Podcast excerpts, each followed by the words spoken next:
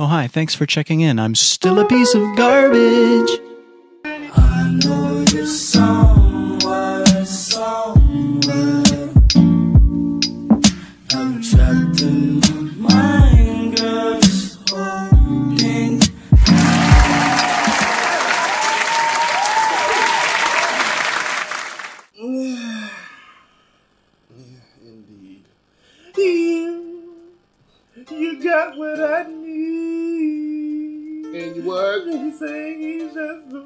Say what? You say he's just a friend. Oh, baby, you got what I need. Uh huh.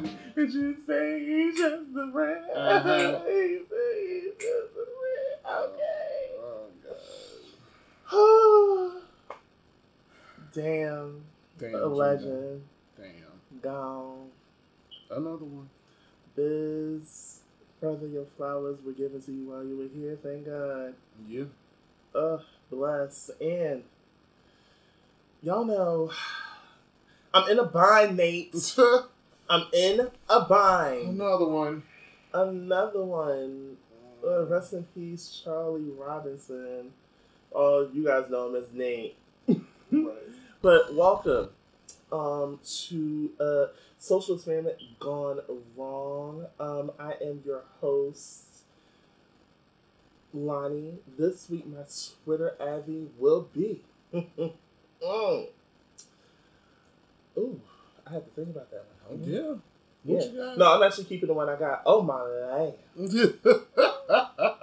Yes. and I'm your co-host Marlon, and my Twitter handle this week is going to be "Put It Down." Put it down, Ooh. and I'm gonna express what that is. Ooh. I'm seeing too many videos of people doing really strange things to food, and I'm over it. I'm over it. There I know what you're talking about. two videos that I just saw this weekend that I am very, very, very disturbed about. Um, and it's making me side eye a lot of people, and I'm starting this right now. If I don't know you personally, I'm not eating at your house. If you didn't buy the food, I'm not eating at your house. Because if this is what y'all doing to food, some of my favorite foods, no. I used to think that people were tripping, like when they be like, I don't eat everybody food, I don't fuck with everybody food like that. But after what I have seen this weekend, y'all own something, and I'm jumping on board. I'm not doing it. Two things before we get started, and I know I kind of jumped in with this. No, no, no, it's okay. Go ahead. This is I Please. just I just can't. First of all, there's a video going around of a young lady cleaning chicken and seasoning it in her sink. Now, that's not far fetched. It's not far fetched. No. We have like gotten, you know, evolved in the way that we handle things. You know, we realize salmonella is real. You know, Yes. we, we know that we do things differently. We put on our gloves. We clean them in clean the pans, all the stuff, season them right, whatever. Mm-hmm. Miss Thing Oh God. filled the sink up with water. Okay. Put the chicken wings in the water, okay? Mm-hmm. So far, not so bad. Right. Not so bad. right. Do you know what she poured in the water to clean said chicken? Please don't tell me she poured dishwashing liquid.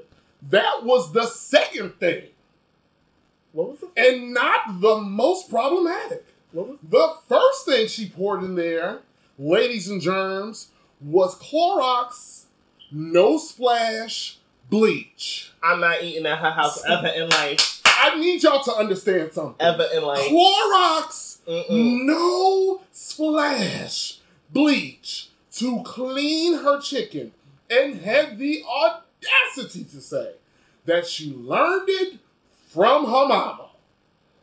Oh hell no. Mm-mm-mm-mm. That is No not. hell no. You thought that was the worst part?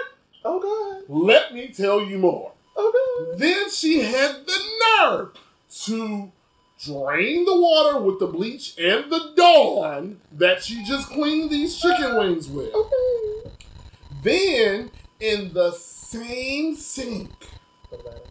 mind you, I don't even think she rinsed the chicken off after she drained the water. It don't sound like she did. Then she began to wait for it, season the same chicken in the sink. After the seasoning was on the chicken, it gets worse. Then the wings fell inside the garbage disposal. What did she do? Took it out and finished seasoning it. I'm not, I'm not doing eating this. it. No. Ew, that's I'm not disgusting. doing this. Ew. You want to die. You clearly want to die. Second one, and then we go get into the episode because god damn it. Second one, Okay. a gentleman with a big, large pan of wingettes, looking like they're ready for cooking. You know, we, not, we love a nice party wing. okay. He decided that he was going to show us his seasoning regimen. Oh god. Let me run down to y'all what this man put on his chicken, and I might miss a few, but I'm giving you the generalization. Okay. Onion powder, Mhm. garlic powder. Mhm. And mind you, the pan is big, so he used copious amounts. There was a lot. Ew. Onion powder, Mhm. garlic powder, Mhm. paprika. There was pink Himalayan sea salt. Why is it So salty hot. as hell? So far, these seasonings in moderation together could work. Let's put that out there. yeah, it could But work, it's still a little salty. but it's still my blood pressure is rising. Okay. Thank you. Paprika, Mm-hmm. black pepper, turmeric. Now, turmeric has been put on chicken wings. Some people might not know. Again, the flavors separately in moderation, cool. But all together, sir, you're doing a lot. Then there's more, so we're up to seven. Okay. Cumin, another seasoning. Sure, great. This is where it gets weird. And not so weird, but weird for me because I don't eat this shit. Then he put mustard on it. That's Granted, not. that's, That's, not uncommon. right. Then he put pickle juice on it. Now you're doing a lot. You're doing a lot, sir. That's a lot of salt. You're doing That a is lot. a lot of salt. He was not done. Then he put honey on it. Oh. Weird. Again, No, it, it's not weird. it's something it's else. not. It's not weird, but the seasonings that you just lined out that just throws the taste off. he was not done. Oh God! He was not done. what now? He was not done. I believe after that he put some hot sauce on it. Again, not weird, but all of those together, sir. What are we doing? And then to top it all off, Uh-huh. do you know what he put on there last? What? Sangria. I'm done.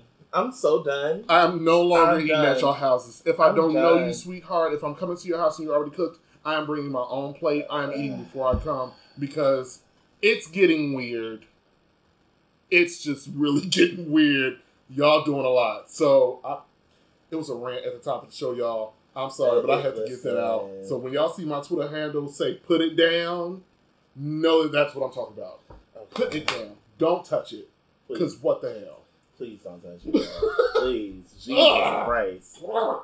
I can't. So, yeah, um, we're gonna take it out of here and go right into either adjust myself because my co-host had a rant at the top of the It was in show. my spirit. I'm sorry, y'all. It, it came out of nowhere, y'all. He was being delivered, and I had no choice but to let him go off the handle. Oh, that just sounds disgusting. Oh my god. And I would never eat at any of y'all fucking houses Never again. Never again. Uh, um, it's time to get into scroll on, girl. Get your ass up and flush, Flush. wipe and flush, whatever you, whatever you do, whatever you do, just Right. do it right.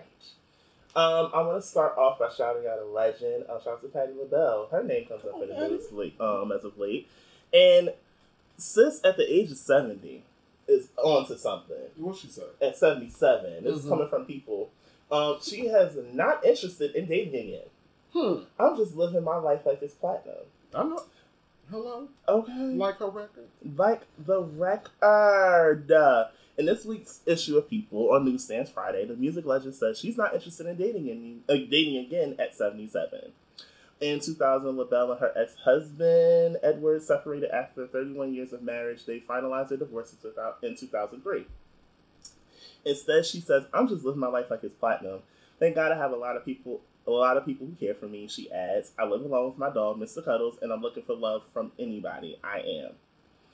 Now, it just resorts back to my frustration Mhm. that it leads into Lonnie's rant. Okay. I have not ranted about dating since like season one of the show, like season one, season two, for the most part, Mhm. but let alone my escapades with it, but y'all are overdue with my frustration.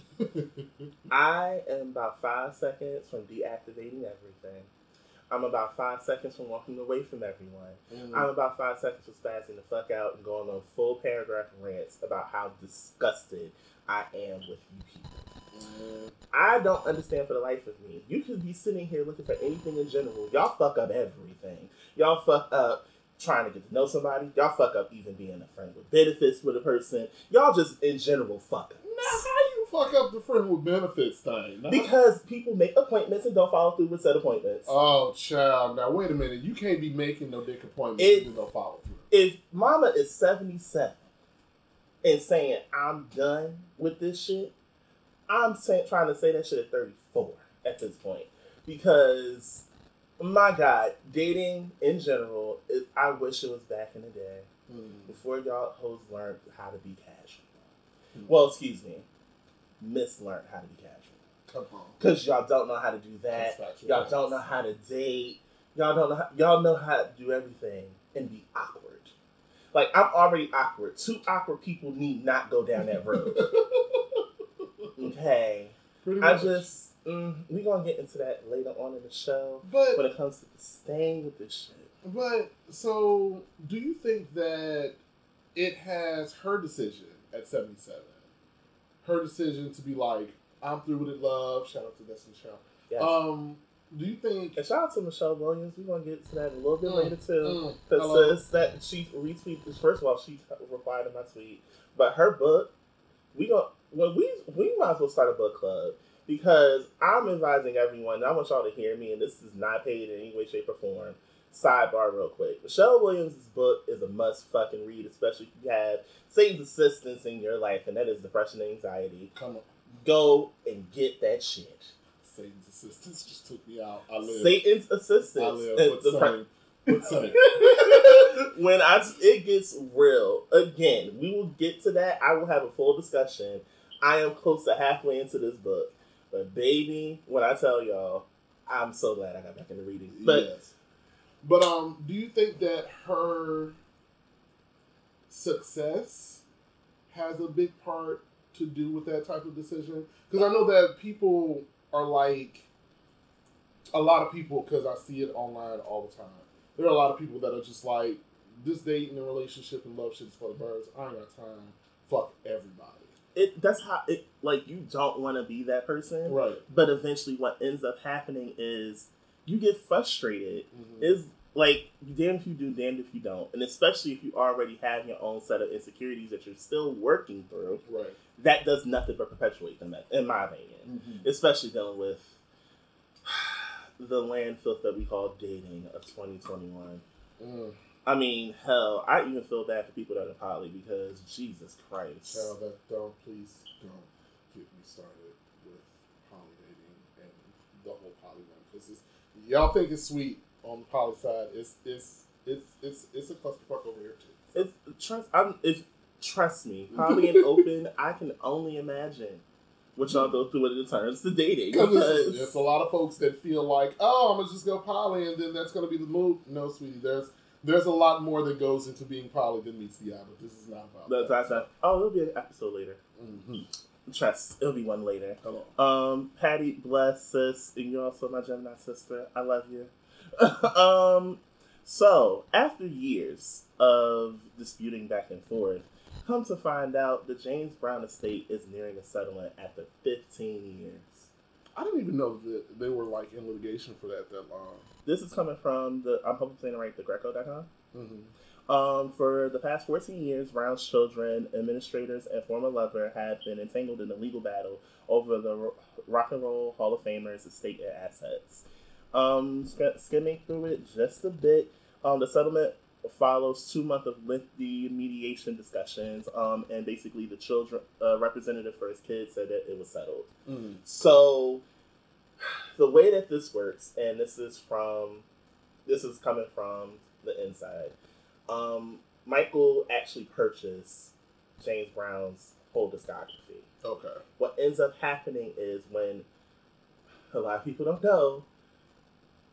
Allegedly, I have to throw that word in there. This is all alleged. Um, if I'm not mistaken, Michael Jackson did purchase his whole catalog, but Sony acquired Michael's catalog, Right. so they acquired James Brown's catalog as well. Mm. And because, if I'm not mistaken, he was in the process of a divorce, or he was already divorced when he passed, Mhm. it left in limbo who would take control of the estate. Right. So that's why they've been fighting for nearly 15 years. So all the times that y'all have been streaming James Brown, you haven't been pay- paying his estate Mm. because they have no publishing, no nothing. Damn. Yeah, that's it's it's weird because you have to start to set that up, especially when that time comes. You have to appoint those people. Like this is who I want to be in control of that, or this person and an attorney is my estate. Got you. When you don't establish one, things like this happen. And it all just gets really messy because y'all know how folks get when people die, especially if you're famous and you got coin and all this other stuff. Ugh. Everybody just turns into huh, something totally different. like, And anything we say here is alleged. I Right. throw it out there, allegedly. mm, that's strange. I hope they Um, get it together though. Kid Cudi pops up in the news as well. Mm-hmm. Um, so the shout out to the girls that love to go get their manicures done. Hello. Apparently, his fans had a problem that he likes to do it too. Like, um, I don't understand what this fascination is of policing the black man, and we've been doing this for years, Forever. y- decades, Forever. ever, ever. Yes. Shout out to Outkast. um, it's so weird because I get mixed reactions when I get uh, um gel manicure, Mhm. and it's first of all, can y'all please drop some of the names in y'all nail techs? For real. Because- Because. The summertime. I like to show off my hands. right. Can y'all drop the names of some of these nail techs? I need to know from me. Listen, if you know any nail techs in the Jersey area, please let us know because I'll be need, you know, want to get my flashy things on. I've been doing okay, but I've been wanting some extra shit that the You ones know- I go to can't do. Right. I mean, shout out, shout out to my nail salon. They they do what they do, Mm. but Need a little bit more. need a little, A little need, bit more. a, a, a sprinkle of more. Yes. So this is coming from Complex.com. On Saturday night, the man of moon, the man on the moon rapper took to Twitter to announce that he disabled his comments on his most recent Instagram post, in which is seen rocking a helmet while flashing a peace sign. Seems pretty harmless, right? Mm-hmm. Well, it's a large number of followers took issue with Cudi's painted nails and began to flood the comment section to express their objections. My thing is this. So, this is where I have to start side eyeing y'all. Because if you know anything about fashion and trends, you know that history repeats itself. We literally go through decades of fashion and repeat and bring back an era of fashion in every decade Mm-hmm. this decade had, and I'm speaking of the 2020s, um, has brought back androgynous fashion, which is linked to a lot of different things. So you have a lot of male representation that are wearing more feminine pieces. Mm-hmm. Um, you have men that are wearing more makeup, men that are wearing like painted nails and stuff like that. This shit, nothing is new under the sun. We are literally repeating the era of Prince, the era of rock bands like Aerosmith and Kiss and big teased hair and all that stuff, but we've modernized it, and here we are. But y'all be so hell bent on policing masculinity and further perpetuating the cycle of male misogyny, patriarchy, and all these other like trigger words that have to do with this toxic ass bullshit when it comes around men. And when you put it on a black man, it's even worse. But what really bothers me is that y'all pick and choose who y'all pissed off about this with. He actually decided to tweet something. Tell me about it. Turned off the com- turn off comments on Instagram. Seems people really have an, have a problem with me painting my nails. I got tired of blocking so many accounts. I really need you to understand if you don't like me doing this or anything I do, please don't buy my albums, don't come to my shows. Fuck way off. Now, this is my problem. Y'all have a problem with Kid Cudi getting gel manicures. That's exactly what it is. I'm gonna call it spade a spade. It is a gel manicure. But y'all didn't have that same energy for Snoop Dogg. Ooh, Y'all didn't have that same energy for Wiz Khalifa. ooh. let's be real about the things. Like these people, y'all let skate with getting manicures and having actual oh because they were weed on weed im- um implements on their nails. Is it was that what it is? Is that not still a manicure, sis? It's still a mani- it's still a gel manicure. Is that not still a design, sis? It's still a design sis. Mm. and y'all are mad because he has solid, like almost glitter esque nail prints on his nails. And shout out to Kid Cudi because the manicure looks sickening from the two fingers I can see. I love those. First of all, I want to know because one is metallic, yes. but can I talk? It's like metallic teal, y'all. And the second finger is like this orange-ish color. And I'm just sitting here obsessed. Like, how it do I get good these colors? shit. I like that. I'm obsessed, and I need it now. For real. I need it now. Gimme. So, hmm, we're gonna go into the story of Richard Sherman. Now, this week, um, young Rich has caught himself in a whirlwind. Um, he was arrested for domestic violence, apparently. Um, this story is coming directly from CNN. It says NFL star Richard Sherman was arrested early Wednesday after allegedly trying to break into the home of his in-laws and fighting with officers in Redmond, Washington, police said. The former San Francisco 49ers uh, cornerback was being held at Kings County Correction Facility after being booked by Redmond police at 6.08 a.m. Um, he was expected to have an initial trial appearance, uh, court appearance on Thursday. I'm skimming at this point. But they, I believe they said they dropped the charges. Let me look. So what? Yeah, if I'm not mistaken, they dropped the charges. I'm piecing it together because I actually did my research beforehand. But that was literally from the 14th. This is the updated one um, where he actually released the statement. He says he's remorseful for his actions that led to his arrest, pleads not guilty to misdemeanors. So my thing is, sir. Well, what the hell were you doing? You was trying to break in your in-laws' house. Did you see the video? I did not. Well, um, for all contents and purposes, the video that I have actually is coming directly from the Shade Room. Oh. Um, and I have to turn up the volume.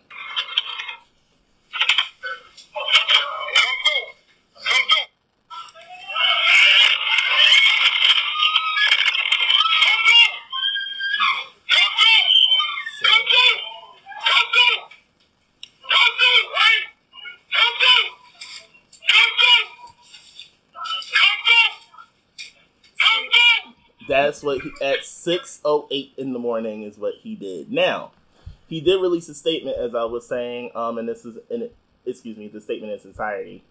I'm deeply remorseful for my actions on Tuesday night. I behaved in a manner that I am not proud of.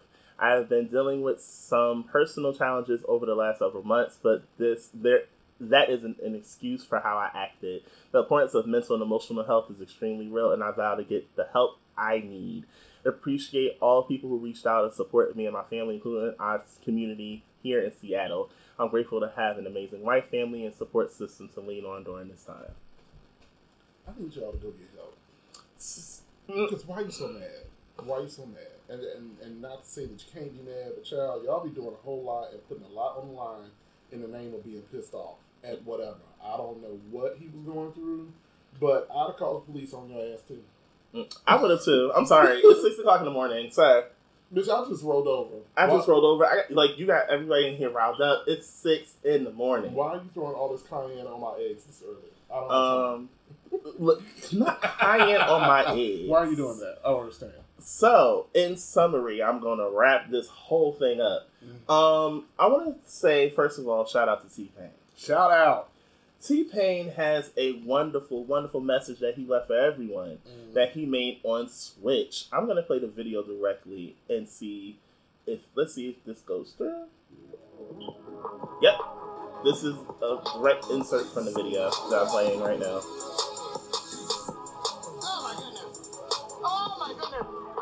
Something else. Just we you you know when your shit sounds like somebody else's shit. You're making it because you think you because you're in the studio like, what's the number one record right now? We need to make another one of those. Stop doing that. Stop. You're not original.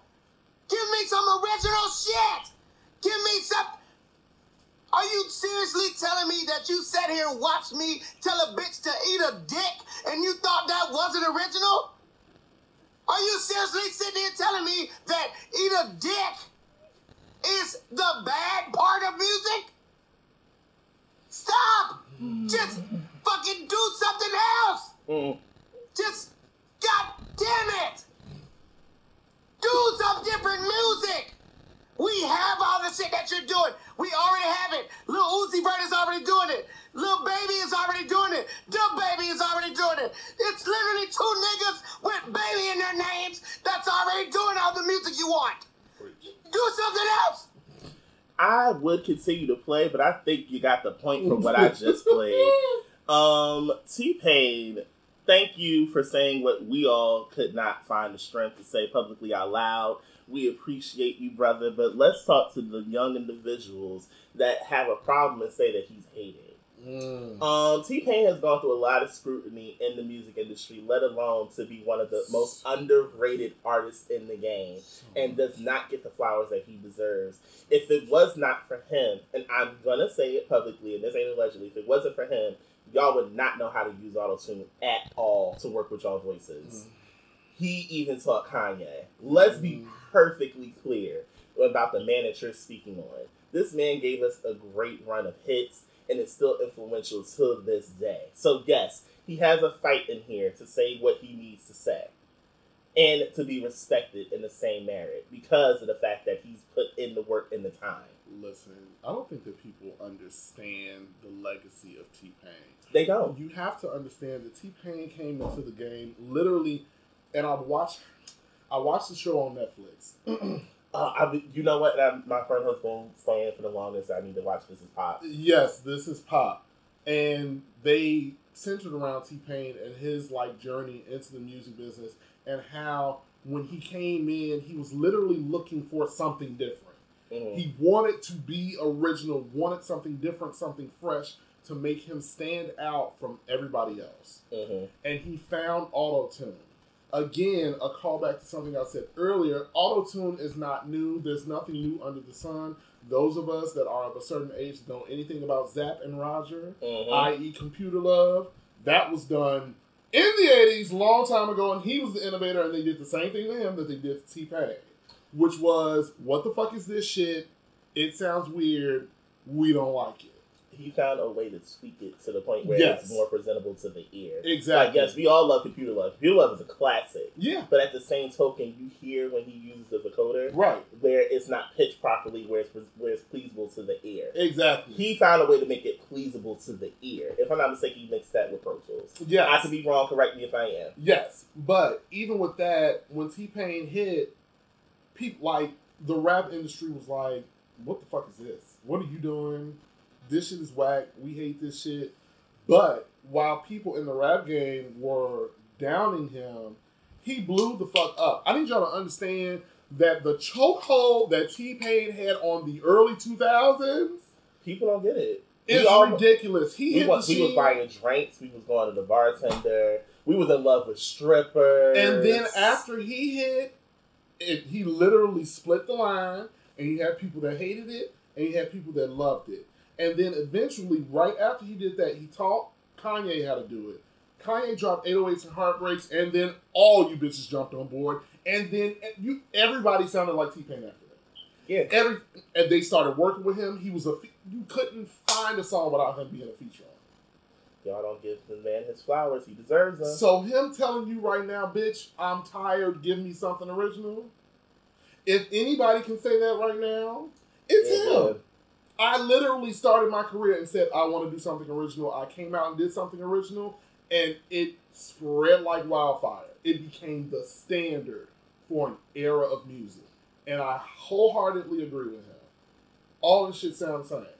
It does. And even like right now, I'm in the middle of still watching um the encore on BET, which is where they bring like all the former girls from like the girl groups and they come into a house. Like, first of all, I have not gotten into the show yet, but I'm a child. Like, I I have a friend here, okay, mm-hmm. who with media consumption. I got to choke hold him to watch things. Mind you, I watched the first episode. So yeah, for me. Yay for you. I need to catch up to what I'm about to get to. Now, the crazy part is what you do realize with T Pain, the root of that is definitely ageism. Yeah. Like for some odd reason, today's consumer, if you're not, if you're like over 25, they're like you timed out. Mhm. And that's normally what happens to a lot of our artists, especially people that paved the way. Like T Pain is a legend because of the fact that he ushered in the proper use of auto tune. I'll say that and dispute anyone to try and try me on it. Mhm. But I say all that to say this: when you look at the encore and see how, first of all, I love looking at certain things from a different eye now because I'm looking at it as these women are creating this division and all this drama. Though I understand that it is for ratings, it's like y'all have a whole project that y'all have 30 days to complete, and y'all have to spend more time arguing than in the studio. And then they're like, oh, we don't like the fact that the Cherish twins want to produce everything. And they're like, if you want to produce something, come downstairs and say that. Mm. Like, it's a communication thing, but a lot of the issue with the twins from Cherish, which is Felisha and Fallon, they aged out a lot of the girls there from what I could see. And they're like, oh, well, I don't know how we're going to pitch these girls because a lot of them are older. Mhm. They're the youngest, like, they're under 30. Mhm. But I So they were real young when they came. they out. were real young when they came out, but then what also came out was something Elijah Blake said on the show. He was like, they're talking a lot, but a lot because a lot of division came from Aubrey. I hate to say it, but yes, a lot of division came from her. Elijah Blake was saying to her, it's funny that the Cherish Twins had something to say about me, but when you look at all the groups that are in the house, like the girls that came from certain groups, like Aubrey from Danity Kane, Mhm. um, you have the two other girls, which is um, Misha and Irish from 702. Then you got Pam from Total. You have Shamari from Blaque. You got Nivea. Mhm. You have all these other people. Cherish saw the least amount of success. That's true. They saw the That least amount of true. success out of all the girls in the house. Very true. They saw the least amount of success. And this is including one solo artist. She saw more success than they did. And wasn't even around that damn long. wasn't. And it's like y'all coming here and doing all this. Listen, we got a mission to accomplish here. We need to finish this project. It's it's a lot of drama, but it circles back around to when they were going through those debates when it came to their arguments with the Cherish twins. It's ageism, and it's a lot of the root of a lot of things. It's like they'll discredit T Pain because of the fact that he's older and he's a vet, and we regard him as a legend, and we hold what he has to say in regard. Because, in all honesty, he voiced the, frus- the frustration of a lot of us Mhm. that we don't know how to put into words. Right. So I'm not going to take disrespect to T Pain. He said what he said, and personally, personally, I agree. Yeah. we are going to refill our cups before we Mhm. get back, Yes. and then we get into a new segment. Actually, I have an icebreaker when we come back before we get into this new segment. Let's Let's refill these cups. We'll be right back. You know what? What's up? It's something missing here. It's like a blank. We just want to refill our cups and Mhm. everything, but it's a blank. Something should be here. Something. Yeah. You know, we could promote a product. Yes. We could be sitting here gathering listener letters. You know, We could be doing things. things, all those things. All those lovely things. But we need y'all to participate. If you want advertisement, business inquiries only, please email us at wryhpodcast at gmail.com. And we still want y'all listener letters. hmm So if you have a listener letter for us, you want us to talk about some shit, you want some advice, you want us to scream at you, fuck that nigga, walk away. Where Yeah. our listener letters go to is at wryhpodcast at gmail.com. Once again, business inquiries, wryhpodcast at gmail.com. That's right. Listener letters, ask wryhpodcast at gmail.com. With that being said, let's get back into the show. Let's do it.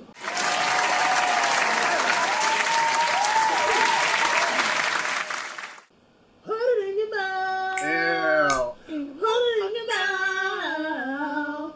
You can eat the ass. Eh, eh, eh, eh. Okay, I'm sorry. I had to. I had to do something. I had to do something. Sometimes you got to do that. You got to do that to wake up. You got to do the things. So, um, on the bench this week is going to be a little bit different. Mhm. Um, instead of talking about shows we're watching, because I have to get up to date on my shows as of yet. Mm-hmm. I have not watched The Chi. I have not watched Flatbush Misdemeanors as of yet, which I plan on doing today for all the shows I'm mentioning. And also have to start Raising Kanan. Now, Marlon does not watch Power. I don't. So anybody want to jump on here to talk with me about Power? Anything in the Power umbrella, please let me know because Yes. I'm not even gonna make him at this point. That means he gotta watch Power from the very beginning. Listen, I was clearly an Empire girl when it was out. I watched that up until the drama that broke the show, mm. but I did not watch Power. So I'm sorry, it would take entirely too long for me to catch up on that. So, in the meantime, between time, Marlon has been doing something else. He has been binging two classic animation shows, Because nostalgia works everywhere. and it's Family Guy and American Dad. Yes! Now, if you guys don't know, back in my twenties, I lived, especially for like, I'm gonna say it's like season three, four, and five of American. Oh, excuse me, uh, Family Guy, hmm and I was just like, uh, the sarcasm, Yes. the humor, Yes. the innovation, Yes. it's all there. It's all there. It's All all there. You know, I I love both of these shows and the similarity similarities with the cast and the setup is not lost on me. Um, they are all they are both the um, sons of the Simpsons. Let's just throw it out there.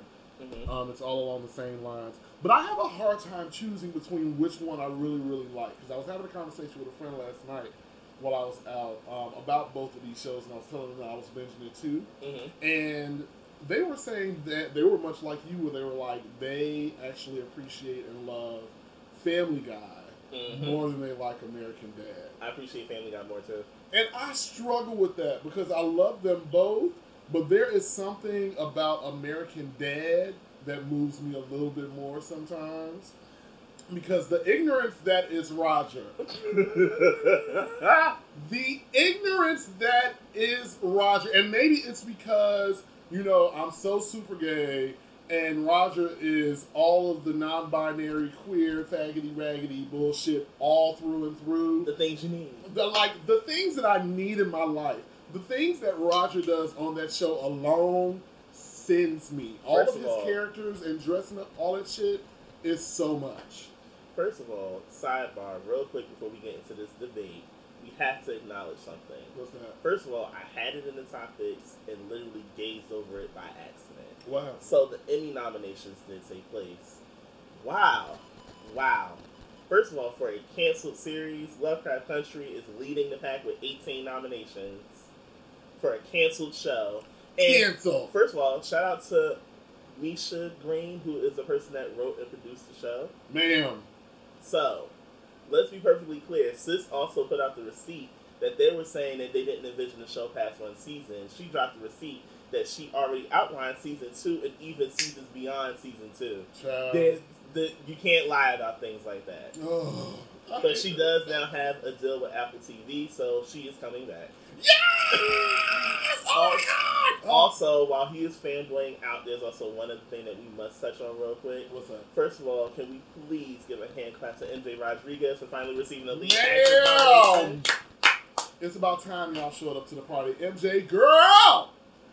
Shout out to everyone nominated. Also, Blackish received nominations along with This Is Us. Mhm. The things were collected with the Emmys this year. We love it.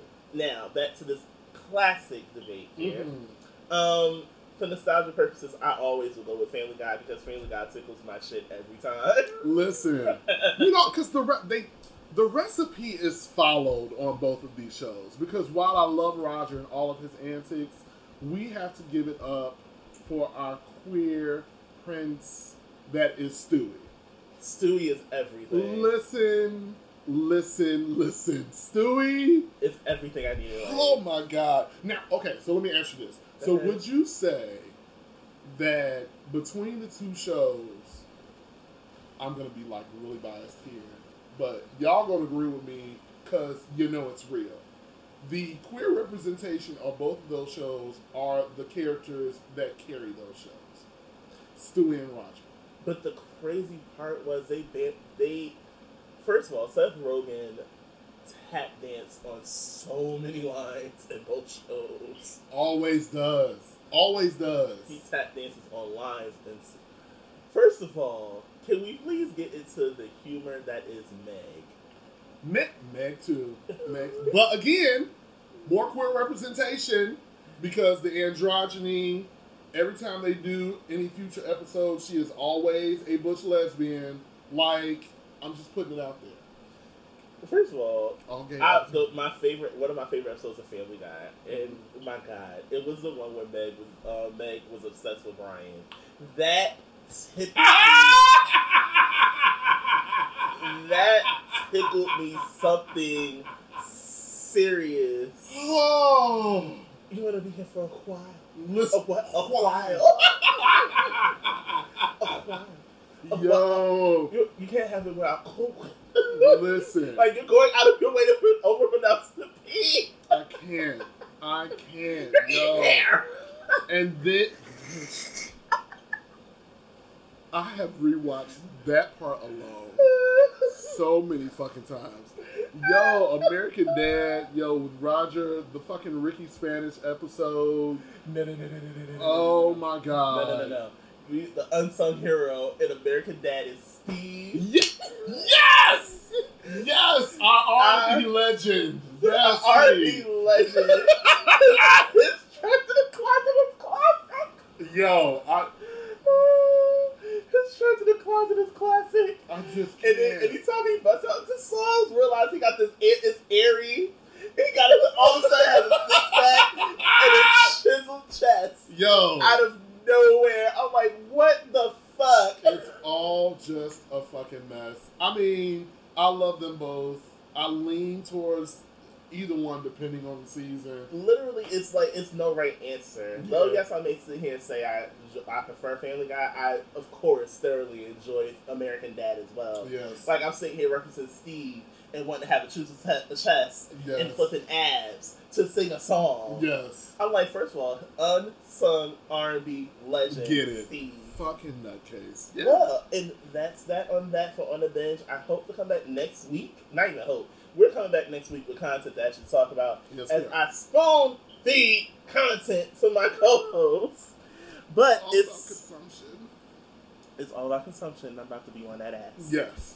So, speaking of consumption, I have a new segment for the whole nation. Yes, he does. So I'm gonna I'm gonna wait to ask my question so I can yeah. So, my new segment for Who Raised You Hoes is called Marlon is Stirring the Pot. If a pot. he's making a mac and cheese noise minus six. Ooh, hello.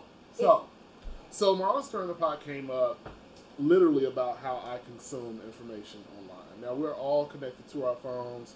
Some of us have the great liberty of being able to put this bitch down for more than two hours, but I scroll a lot. And between scrolling through Twitter, Instagram, and sometimes Facebook, I find certain things that spark thoughts in my mind that I want to discuss, but I don't always get the chance to. So, stirring the pot is going to be me taking things that I have read and or seen online while I've scrolled and bringing them to the whole nation so that we can discuss it. And I know it's going to stir the pot because my lovely co-host Lene is Right. always triggered when I stir the pot. So here we are.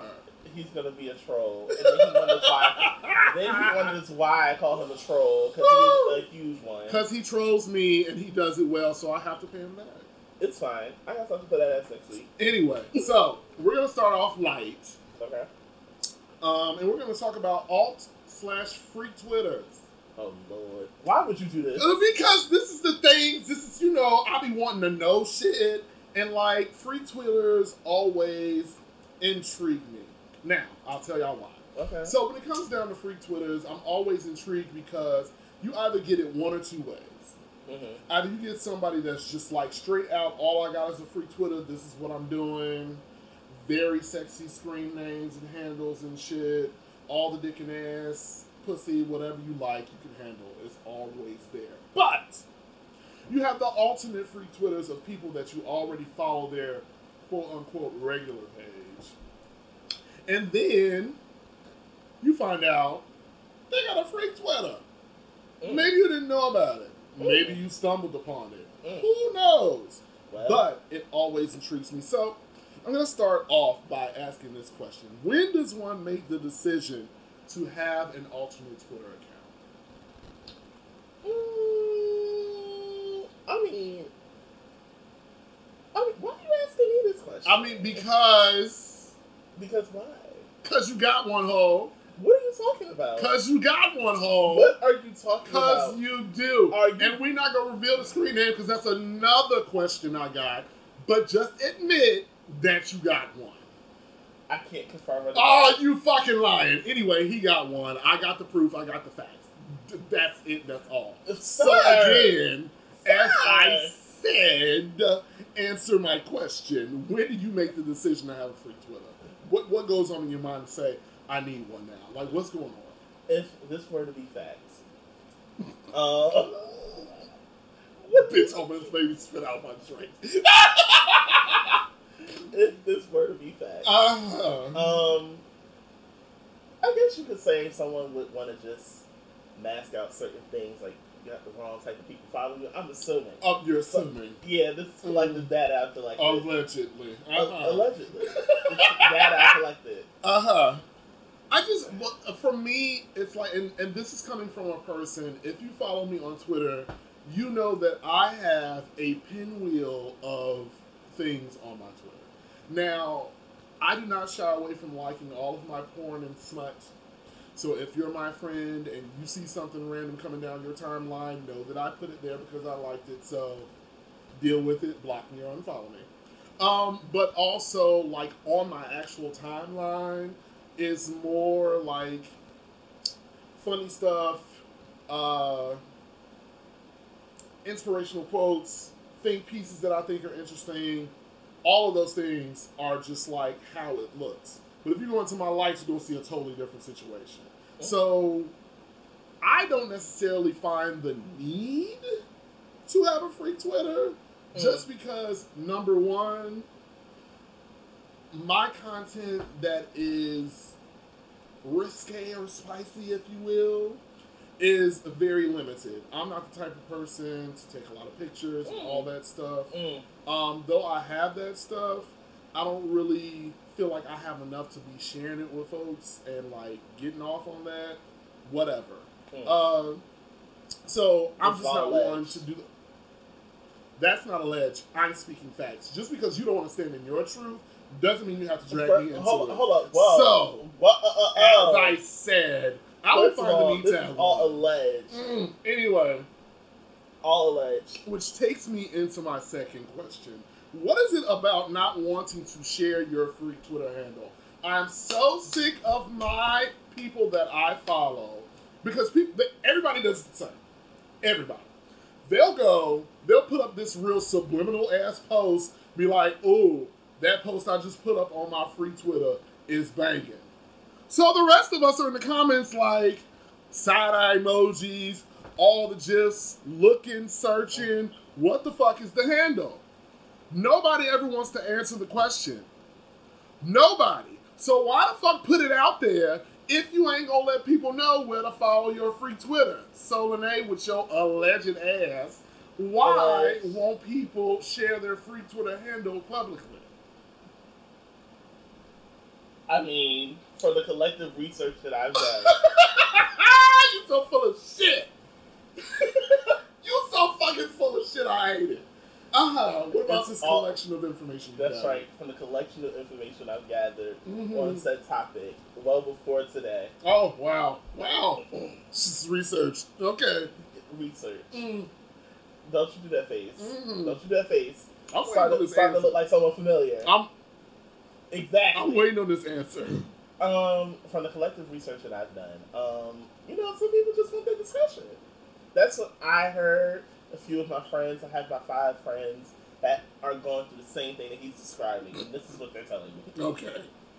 So then that takes me into my next question, which is if you're gonna have this free Twitter and you're not gonna share, share the handle twi- uh, the handle publicly, so how do you gain fo- followers on your alternate freak account?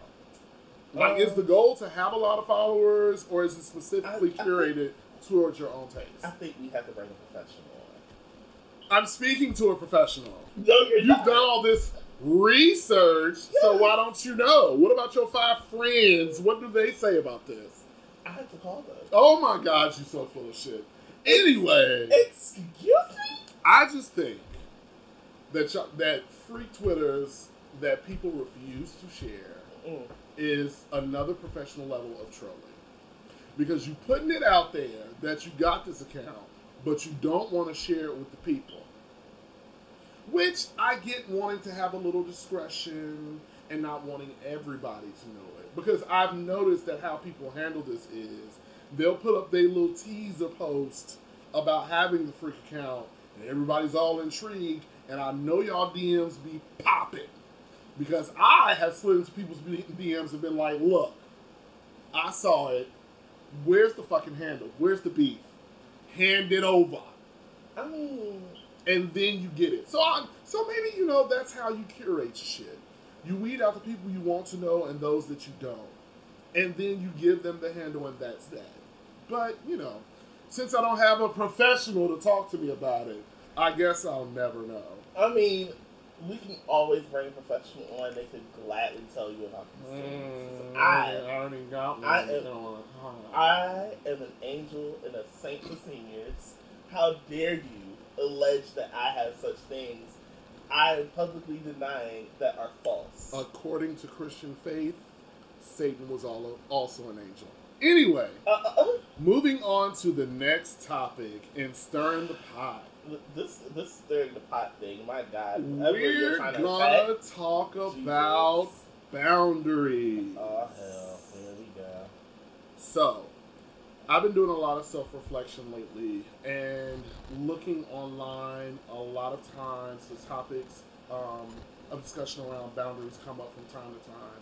And a lot of us are struggling with figuring out how to set them, what they mean, what they look like, all of those sorts of things. So, my first question is when, if ever, did you learn to set boundaries? I've learned how to set them within the past five years. Within the past five years? hmm Okay. And how does that look for you? Like, what was the process? I, you know what? What I can say is one thing that boundaries will teach you, especially when you experience depression, is boundaries are necessary. Mm-hmm. Sometimes you have to place a boundary around someone, and if some, that person does not respect your boundaries, it's time to let them go. Yeah. And it's just sometimes you have to want to do the work yourself, especially when it Mm. comes to boundaries. It's like, listen, I know what triggers me personally from within. I know my triggers. I know what will set me off. I know what will send me to want to not be bothered. Right. You have to know them, and when you feel them, don't just automatically assume, oh, I'm overthinking. No, this person is doing something to make you uncomfortable, and they need to be checked about it. Right. Yeah. I um. I am still a work in process when it comes to creating boundaries, and I'm doing a little bit more of it now because, again, this is why it's very important. This first of all, this is why therapy is very important. Um, because I feel like for a long time, people didn't have language around boundaries and how important they are, and we were all taught to kind of like react a certain way in our personal relationships that we have with people, Mhm. be they platonic, business, romantic, all that shit. So, looking back over my life, um, I don't think that I was ever taught to set boundaries. We're not. Um, and and I I, I, I want to take this time to say that I know that there are people out there that were fortunate enough to grow up in households where those lessons were taught. But more often than not, if I'm being real, just from experience from people that I know and conversations that I've had, a lot of us have not been taught boundaries growing up. hmm Uh, specifically in the black community, I know for sure. Some it's hard to teach people boundaries. Like it's one of the hardest things that you have to do, especially when you have to place boundaries like on your family. Mm-hmm. Like to me, those are the hardest boundaries because they don't understand. Listen, this makes me uncomfortable. Mhm. And then you have certain friends where they don't understand. This makes me uncomfortable. yeah. I've done a lot of self help in like the past, I want to say, month or so. Okay. And one of the things that I realized with myself is I know that I went through a period where I flat out was depressed. Mhm. And I pro- like if I didn't, long story short, this week I took a trip because I made myself a promise. I was like, you know what? I lost a relative not too long ago, and one of the actual things that we got from her funeral was an actual bookmark. Okay. So I use that as my initiative to start reading again. Now, mind you, I am embarrassed to say how long it's been since I actually read a book, Mhm. and literally Friday night I read my I finished my first book in like over ten years. So I went to Barnes and Noble to start selecting my next book because I already ordered it. Like um, I had ordered Bamboozled by Jesus by um Yvonne Orji. That was gonna be my next book because the first book I read was the the Misadventures of Awkward Black Girl, which was Issa Rae's autobiography. Hilarious, by the way. One little takeaway from it is when Sis was going into describing strippers, and like imagine a woman stripping, coming out in a pantsuit, and literally stripping to U N I T Y. Sent me on a spiral of laughter. Because just imagining the actual imagery. Anywho, this one book in particular stood out. I was going to pick out another book that was um, spoke about injustices in the justice systems of black men. Mhm. But something in my spirit said, put that down and pick up Checking In by Michelle Williams. Gotcha. Now, if you guys have not read Checking In, it has a lot to do with speaking about depression, and she spoke about her experience and hope that it would save someone else. Mhm. So, one thing that she spoke about that's very prevalent is my parents may not be there in age, but they had the same mindset. All of our parents were taught, were or we learned from our parents was basically you go to work, come home, you're with like come home, you're just with your family, and you just hope to do it over again because she was saying her family grew up in the Great Depression, and that was their mindset. Our parents never took time out to take to really think about emotions and feelings Mhm. that's like actually language that we just developed in like the past 10 years. Right. Yep. So when I say that, I bring it back to say this.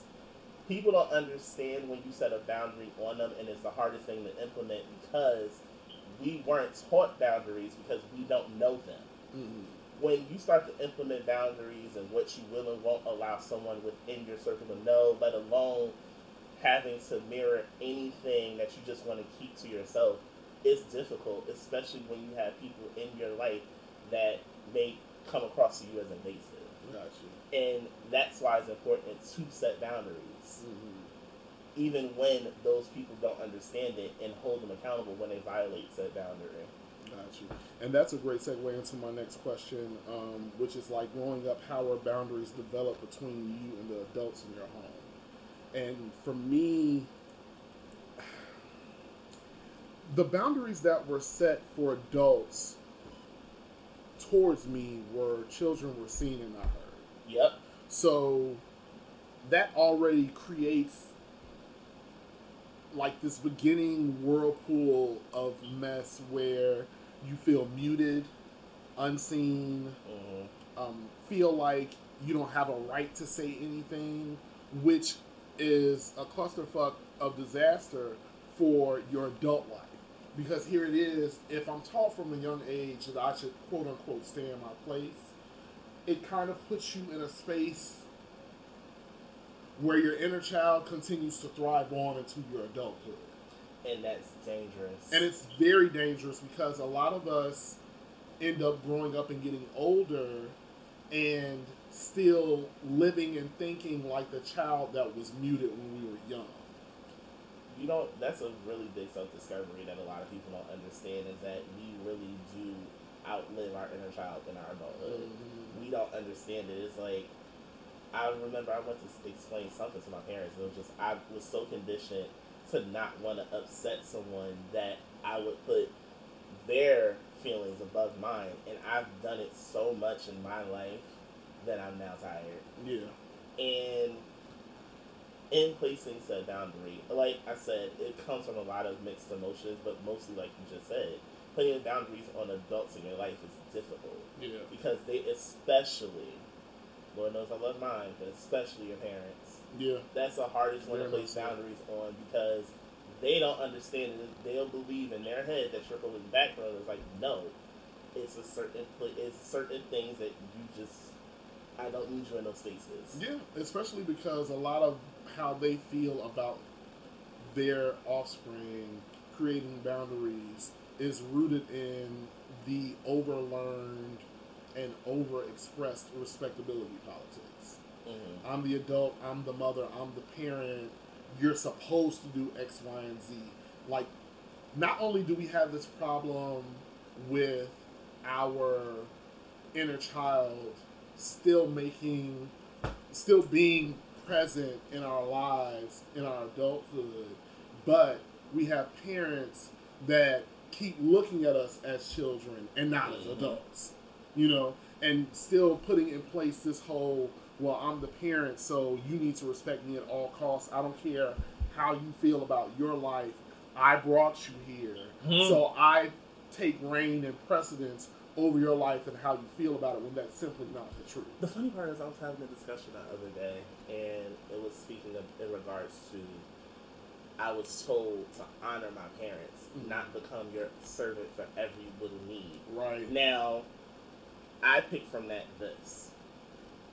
When you're older, yes, it's time for me to come in. But me uh, going into my adulthood and setting my pace and finding out where I'm basically getting on my own too, Mm-hmm. you cannot be around for that Right. it's like it's certain things like when you propel to a certain level in your life, whether it's career or anything else that you might have going on. Once you propel in that space and you literally have tunnel vision, it's hard for your parents to understand why you're being why they're being shut out. It's like, listen, I'm trying to figure this out for myself, and I don't need your doubts, your insecurities to project onto me while I'm trying to figure this shit out. Mm-hmm. If I need to fail, let me fail on my own, That's right. and you just gonna have to be good with that. Yeah. Cause I, I'll be damned. Like me personally, I'll be damned. like no, Yeah. Because you've allowed so long for someone's imperfect, like their insecurities to be projected onto you, it weighs on you so much, and Yes. that is a major reason why boundaries are so fucking important. they're extremely important, and I just like I. I cannot stress enough how much we all need to learn more about setting boundaries because it literally makes space for you to live your best life hmm and it also puts you in a space where it helps to weed out people that are really there for you and those that aren't Right. because if people can't respect your boundaries they shouldn't be there it's hard. Like it's hard as someone that went through a certain situation with, regarding boundaries. It is hard. yeah it's very hard It's but not easy at all. Yeah, but even still, the hardest things create the best profit. If you don't put the work in, you won't get the reward. I mean, So. fair. All right, moving along to something a little bit lighter. Mm-hmm. My next topic is send nudes. So, I found a new obsession on Instagram. Uh, this brother I really, really appreciate. Uh, like, I encourage everybody to follow this page because he be dropping some gems. Uh, and the Instagram page is called Sex Ed with Ty. That's T Y. Um, and he brought up this conversation about nudes. So I'm going to kick it off with the first slide, well, the second slide that he put up Mm. with his question. And it says if sex is defined as the consensual exchange of erotic energy, is sharing nudes considered a form of sex? Hmm. What you think? I'm gonna have to go with the latter and say no. No. No. I think well his answer was absolutely and I have to say that I feel like it can be a part of sex because not for nothing, let's keep it real. A lot of us send nudes with the intention to entice. And enticing is a form of foreplay. But then you have it goes back to my rant from earlier, child.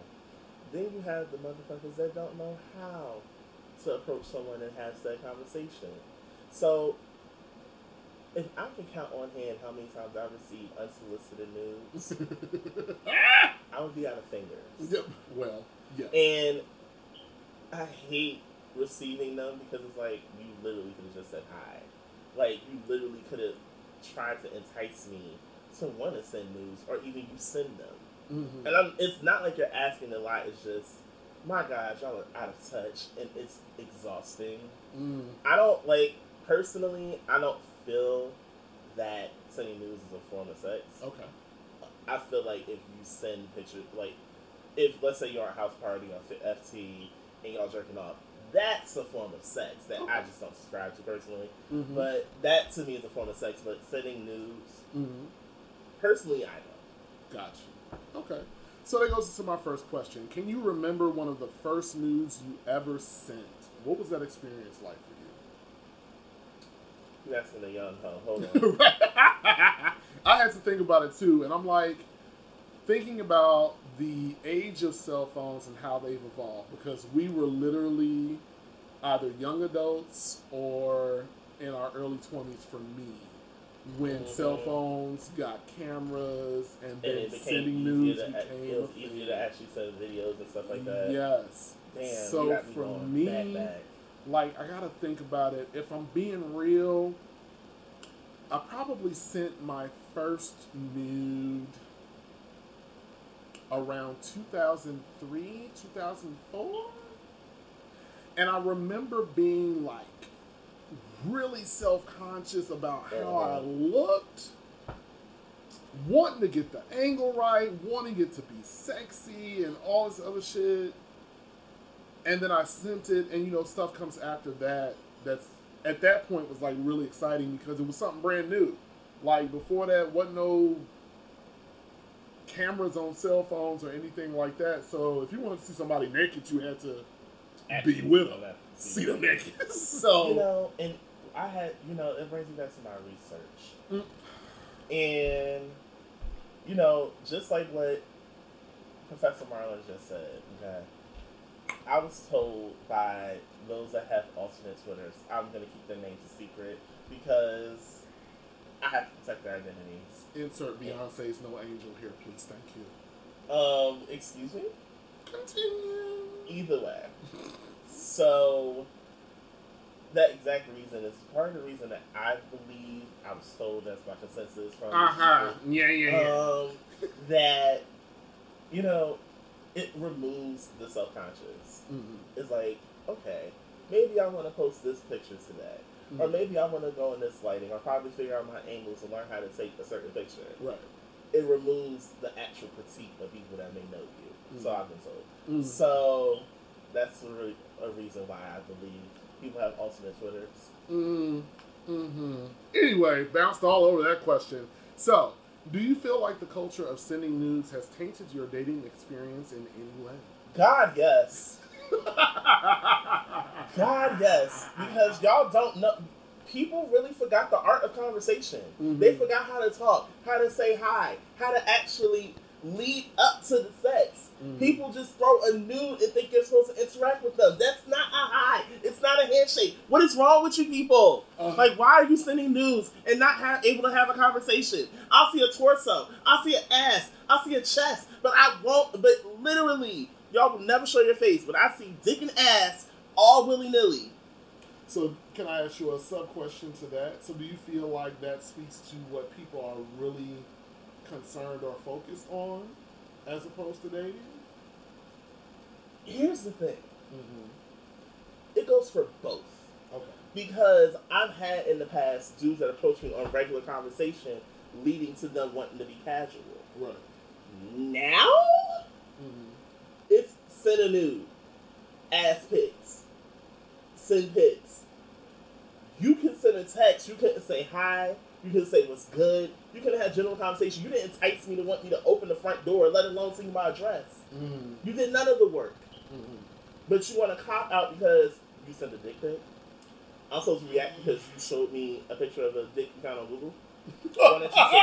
One that you sent-! That's the thing I'm the one that you found on Twitter randomly, one of the pics that someone else sent you, some of the pics that someone else sent you that you're using to try and bait someone else to send you more news. Why do we have to do this? We are too old for this shit. Especially, and especially, this is a rant, especially for the motherfuckers where you can tell that the picture is fake. It's when it's circulating around. Y'all know I know real hoe shit. Mm. When a picture has circulated too much, Mm-hmm. it starts to pixelate in value. So it starts to look a little funny. So by the Mm. time you see the picture and you looking at it like, well, why it look so pixelated? Because it was saved after someone had been sending around for a couple of times. The resolution be telling on y'all, y'all be forgetting that shit. Damn, you just hit me to some new shit. I didn't even think about that. You can always tell if the dick pic is fake. You can tell if it's recycled. You can tell if it's not this. And this, not to point anybody out, I'm like, and it's even worse when it's a nude that you've seen before of someone that you know. Mm, And I'm like, okay, you're not that person because I know them. Then all of a sudden you're blocked. right. that is crazy. You know, I have not been on a dating dating scene like that in a long time. But thinking about like when I was sending nudes altered my dating experience only in the sense that I got a taste of what was to come Ooh. instead of like wondering or having to show up to the party in order to get it started Mhm. you know and like now i find that i don't just send news to anybody Mhm. like I kind of have to have a conversation with you.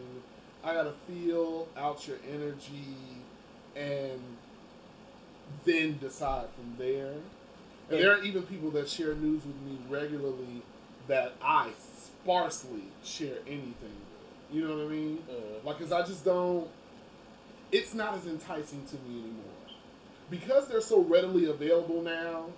You sending me a nude is cool, but it's not what it was when we first started this culture of sending news to folks. You know what It's I mean? not. Before it became a catchphrase, because it's been going on way before then. I feel Mhm. like send news has become a catchphrase within the last maybe four to five years Mhm. it's become like a catchphrase thing to say.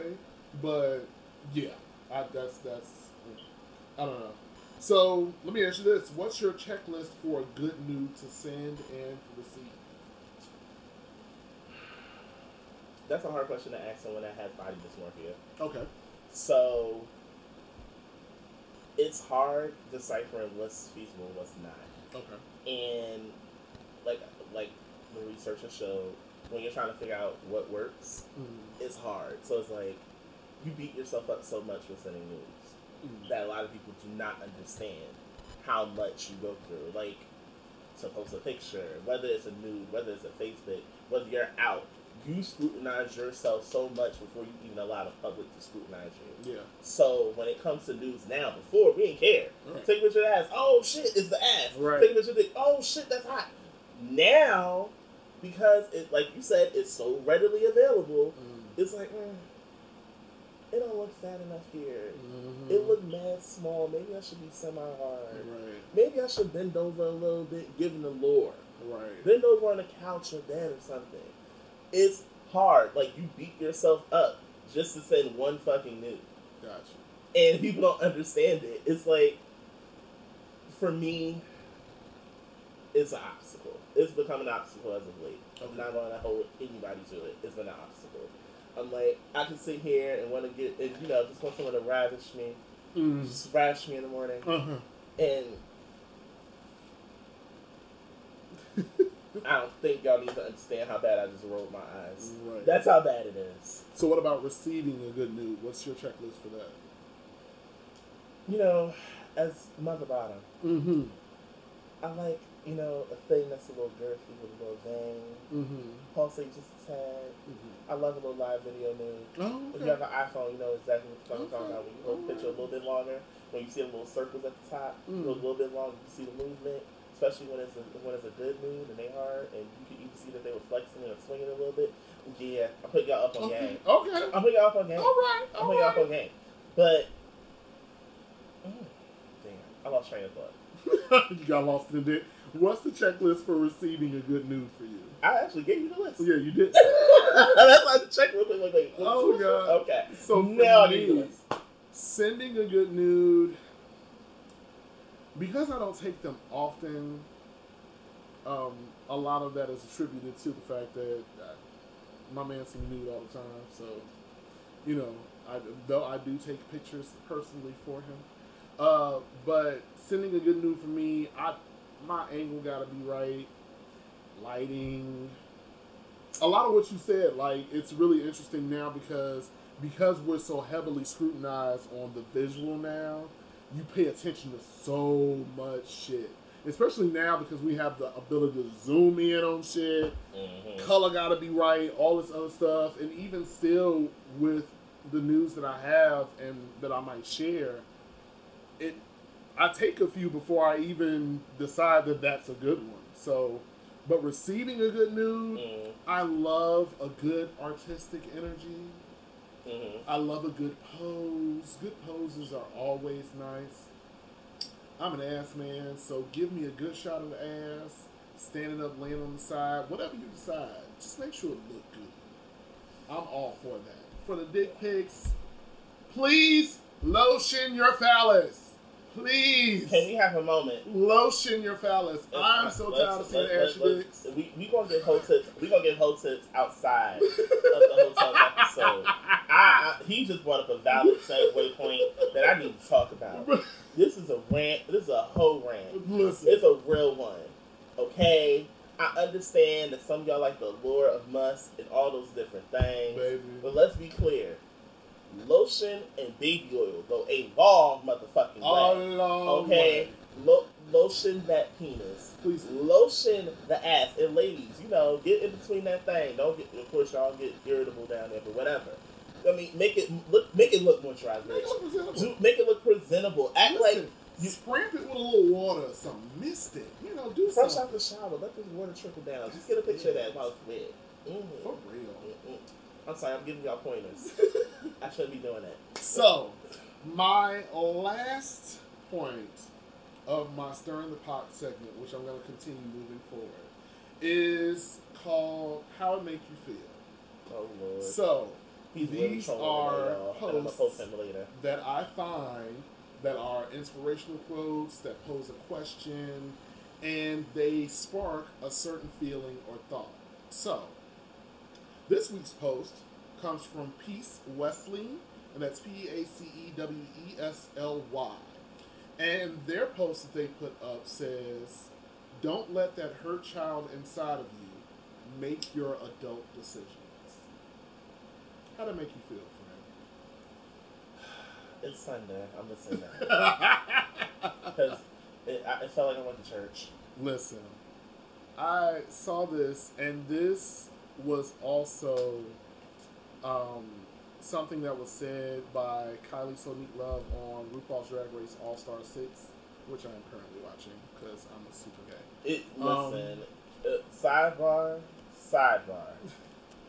I, I, I, I love Drag Race. I have my own personal opinions as to why I don't watch Drag Race. Mm. But however, if I ask you to stomach one of my shows, I'll stomach Drag Race. Mm. So, um, but she said that, and I remember watching the episode, and she said it, and I was like, God damn, homie. It made me realize how many of us are experiencing this and don't even know it. That a lot of the issues and the trials that we go through in our adult life is because we have not done the inner child work and we're allowing our past selves where we are hurt and dealing with trauma to make a lot of the decisions that we make right now, specifically in love and romantic relationships. It's one of the hardest things to learn. It's mm-hmm. like I had my mom. It's funny you say this.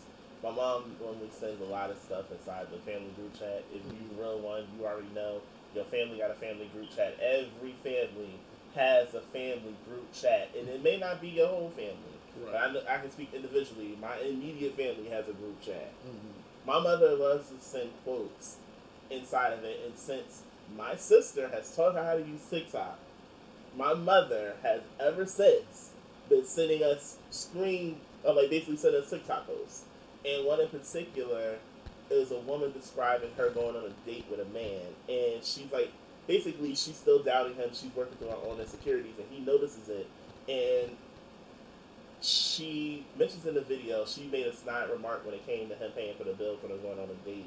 And he got up, took a sip of his wine, um, and walked over to her, kissed her on the forehead. He said, "You need to heal before you date," and walked out. and then she said like she thought she was left in a restaurant. And all of a sudden, she got a, um, a notification that she had an Uber coming for her. Mm. Now, she said the biggest lesson she learned from that date was he was telling her the truth. And a lot of us, and me, I make it publicly known, I've been single for seven years. At this point,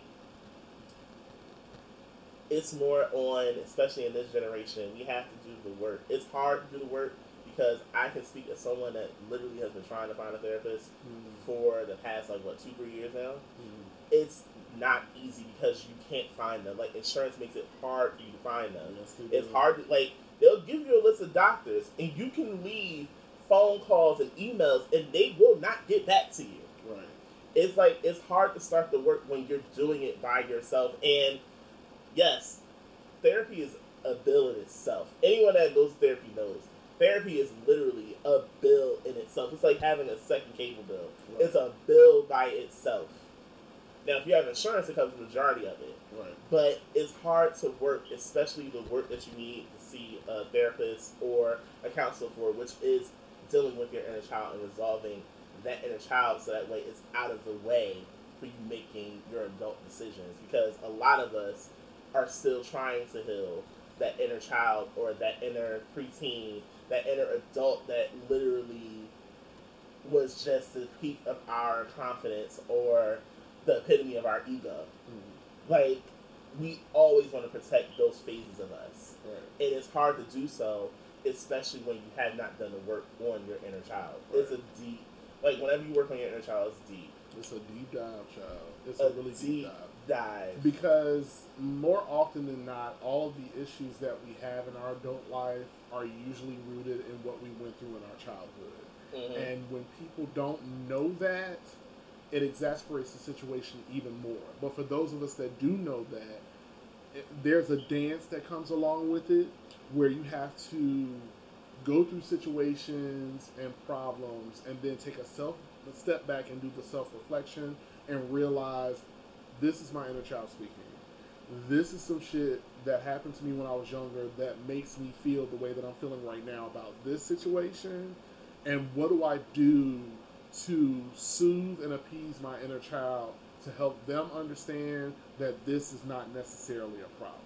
Mhm. And if you don't have the language for that, if you've never been to therapy, if you ain't never really been into self help or anything like that, you can go on and on throughout your entire life going through this revolving door problems over and over again, still exasperating that shit all the time, and never know because you've never taken time to think about what happened in my past that makes me feel the way I feel about this right now.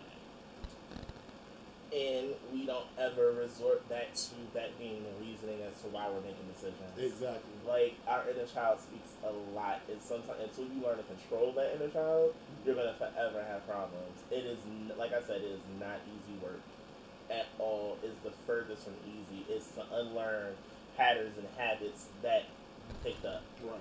and especially when it comes to I can speak like I always say I speak from personal experience as someone I'm always protective of it's always certain ages that you're protective of yourself. Mm-hmm. I'm always protective of Lonnie at 7 Mm-hmm. I'm always protective, Lord Jesus, of Lonnie at 14. Mm-hmm. Lonnie at 14, going on 15, was a pivotal age.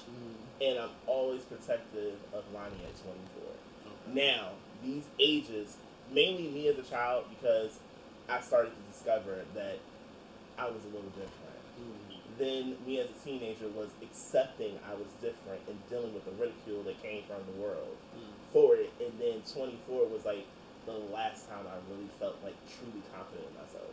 Gotcha. Was like in my close to mid 20s, or I'll say like 24. I was a bad bitch mm. say to anybody as a motherfucking bad bitch. But it's hard to remember those ages and the things that you went through, especially when you're a sentimental person and you hold on to those things. And all of those things perpetuate in your relationships, your friendships, your interactions with your family. It all trickles down to how you deal with your inner child. And because of the fact that Lonnie at 7 and 14 on a 15 conquer a lot of my thoughts, it's hard mm-hmm. to get out of that pattern. It's not easy, and it requires the work. It requires the work. Absolutely. All right, so I'm putting my spoon in the dishwasher so it can be washed, and I'm putting the lid on this top. That was stirring the pot, ladies and gentlemen.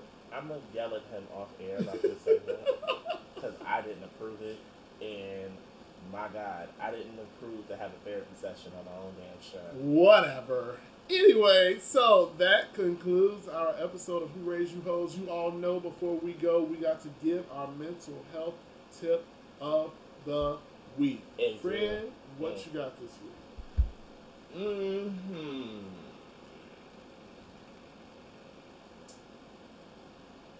I am giving air because I am giving thoughts. I'm going to go with this because we talk a lot about self help and things of that nature. Mhm. Listen to yourself. Um, that comes in all aspects, but I'm mainly talking right now mentally. Listen to yourself. Mhm. Sometimes you need to understand that you can call that something's wrong before anyone else does. Mm. And I promise you, when I am done with this book, because you can hear it influence a lot of what I had to say today. Once you get, once I get done with this book, it's gonna be a full blown, wholehearted discussion when I'm done. Right. Now, it's just you have to do the work for yourself. Sometimes you have to do the deep dive that you don't want to do, and that you want no one else to know that you're doing to uncover why things are this way. Mm. But take that time, learn yourself, girl. Okay. And my mental health tip this week is to stand up for yourself. Hello. More often than not, we Mm. take the back burner to other people's emotions in our lives, and we don't stand up for what is right for us. hmm People will only love you the way that you teach them to love you. So if you don't take out the time to stand up for yourself when something doesn't feel right to you, you will always garner the same results. Yes. And we all hate revolving doors. So yes. speaking from experience and someone that's trying to get better at speaking up and standing up for himself at all times, I encourage everybody to do the same. Stand up for you, stand up for what's right for you and what's comfortable for you so that you can have healthier and more meaningful relationships in your life. Before we go, there's one tweet in particular. I remember I quoted that shit because my girl had me fucked up this morning, and I had to let out how I felt before she had me all types of fucked up. So sis had the nerve to say this. She said, "You may be posting for fun, but someone out there is looking at your post and be like, I can't date this type of person." My quote says the following, and that's a form of people pleasing. that person is just not for you. That's it. That's it. Like, it's hard to come to that realization. That person literally is just not for you. And once you have learned how to people please, trust me, it's so much brighter when you learn the power of the word Hello. no. Uh, All right, y'all. So thank you for joining us over here at Who Raised You Hoes with the whole nation. Before we go, we say it all the time: like, comment, rate, and subscribe. Tell your friends, tell your mamas, tell your haters, so they can listen too. To join us over here at Who Raised You Hoes podcast, make sure that when we post on Mondays, that you share with all of your peoples across all platforms. I'm and, uh, uh, hold on. Yes, yes. But I want to see more of y'all actually listening to the show. Ooh. I want to see more. Mm. I want to see more of it. I want to see you listening. I want to see quotes. Mm. I want to see clapping emojis. I want to see all of the shit. Okay? Damn it. Tired. Okay? I want shit to repost. That's right. And listen, you can find us over at WRYH Podcast on IG. Send in your listener letters to askwryh at gmail.com. That's right. And make sure you put them in there. Listen, if you want us to go on a rant for you personally, if you need to be scolded about something, You want to take the mental health tip for the week. listen, if you want to send in a mental health tip for the week, we accept those too, because we all need that help. So go ahead, make that shit happen, y'all. And uh, friend, you got anything before we go? That is it, and that is Oh. All right, bitches. Soho Nation, we out of here. Bye, ho. Bye.